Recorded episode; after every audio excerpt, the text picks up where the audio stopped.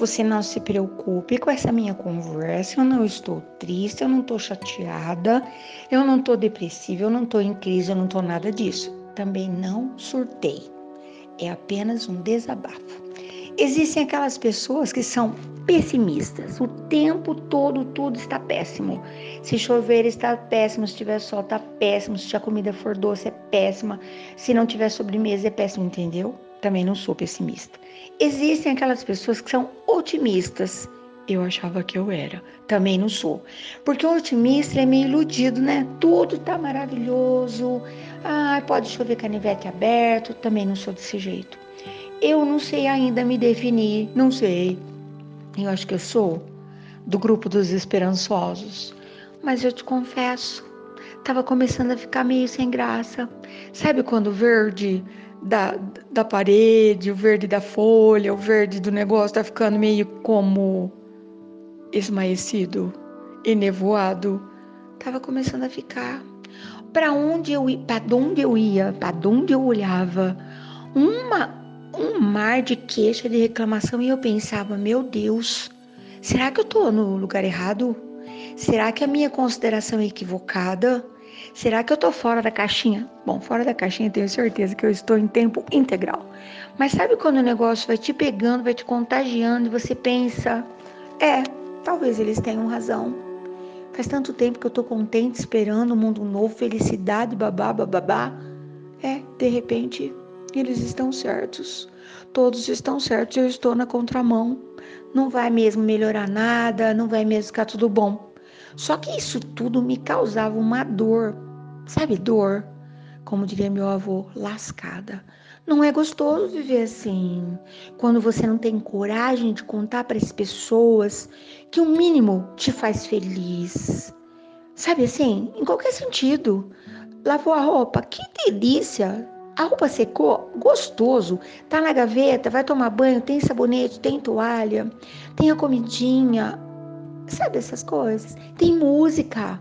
Puxa vida, tem, tem sempre alguma coisa bacana. Tudo bem. Que de uns tempos para cá um negócio que eu adoro, que era o conviver, estar com, presencial, abraçar.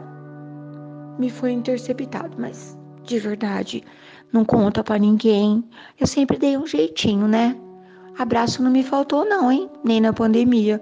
Aqui em casa eu tenho abraço garantido, né? Pelo menos esse, né? Ai, meu Deus.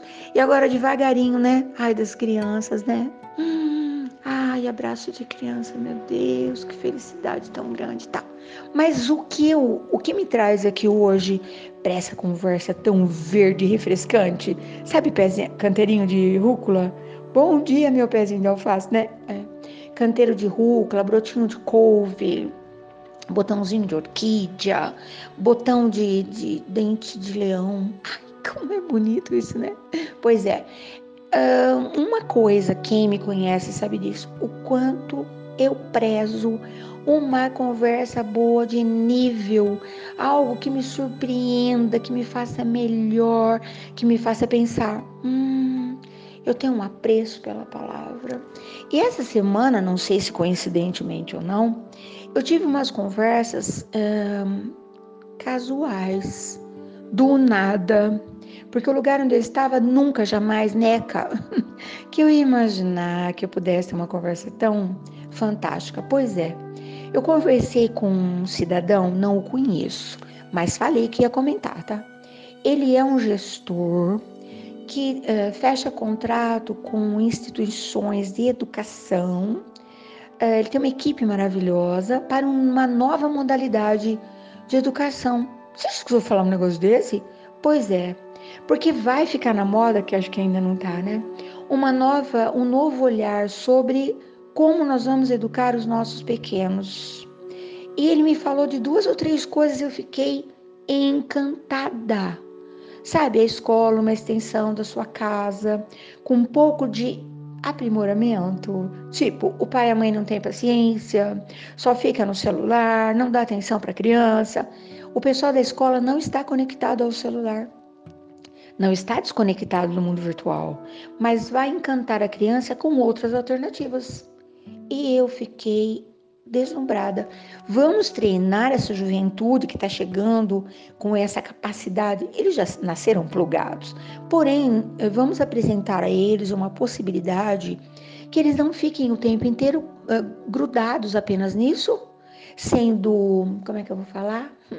Conduzidos para serem quem eles não são. Uma oportunidade, enquanto eles estão vinculados a esse espaço educacional, acadêmico, para se descobrirem. Então, a escola vai possibilitar a cada criança, a cada jovem, que ele tenha a possibilidade, diante de profissionais extremamente capacitados, para pensar por ele, para escrever por ele, para ter autonomia. Gente, isso tem a minha cara. Eu amei, fiquei deslumbrada. Conversei também, coincidentemente, que eu não tenho ideia do que seja isso ainda, né? Com um professor de robótica. tá super na moda esse negócio, né? Pois é. E ele é, dá aula pra, de robótica faz muito tempo, ele não é tão jovem, mas ele tem várias especializações. E me contou que ele dá aula de robótica para adultos desde sempre e tal, mas agora ele montou uma equipe uh, de jovens para ministrar aula de robótica aos pequenos.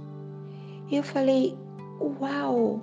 Ele disse, sabe quando você conversa com alguém e você pergunta para a pessoa, você tem um projeto de vida? Não, a pessoa não tem um projeto de vida. O primeiro projeto tem que ser um projeto de vida. O que você quer ser? Você se conhece? Quais são suas habilidades? Uau, eu falo disso desde quando eu nasci. Dê ao seu filho a liberdade dele se descobrir. Vai errar, vai bater a cabeça na parede. Claro que vai. Vai se equivocar. Sim, a vida é feita disso, mas vai aprender, não é? É difícil. Uhum, muito difícil. E ele me contou que ele treina a sua equipe para uh, conscientizar os jovens que se eu tenho algo que só serve para a minha alegria, se eu quero ganhar muito dinheiro para ter somente a minha felicidade, não vale a pena eu desenvolver nenhum projeto.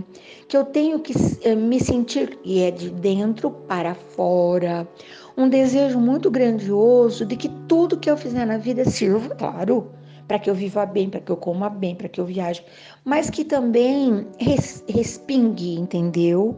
Em outras pessoas. Sabe aquele negócio do compartilhar, do agradecer, do reconhecer? Eu fiquei encantada, deslumbrada e ouvi outras conversas ainda e tive uma esperança grande. Então tá certo. Faz tanto tempo, quase um, um centenário, que eu estou esperando uma novidade. Parecia que a coisa estava andando de trás para frente, sabe assim? Nossa, muitas vezes nesses últimos tempos eu tive uma sensação clara dentro de mim, não tinha coragem de contar para ninguém. Parece que nós estamos retrocedendo.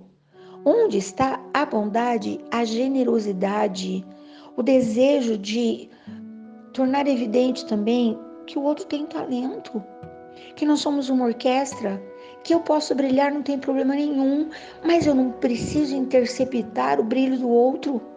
Eu não preciso apagar a lanterna do outro. Quanto mais luz houver, melhor. É isso que eu quero te contar hoje.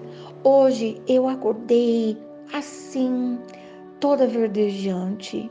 O meu olhar, a minha a minha lanterna, o meu coração, minhas palavras, meus sentimentos por conta do que as pessoas me compartilharam. Tudo bem, é ainda tudo tão pequenininho, é ainda tudo tão discreto, mas eu acho que essa meninada veio pronta para mudar tudo, entendeu? Eu, eu fiquei feliz, nesse momento eu estou feliz, esperançosa. Então, eu não sou nem pessimista, nem otimista. Sabe aquela turma do caminho do meio? Eu vou focar lá na frente e vou olhar qual é a direção. Da onde que está saindo a fumacinha do progresso, é para lá que eu vou. Entendeu? Fui. Bom dia, boa tarde, boa noite, bons tempos, verdes, de esperança, de progresso, de ordem e de paz. É tudo que eu desejo para mim e para você que me ouve nesse instante. Até.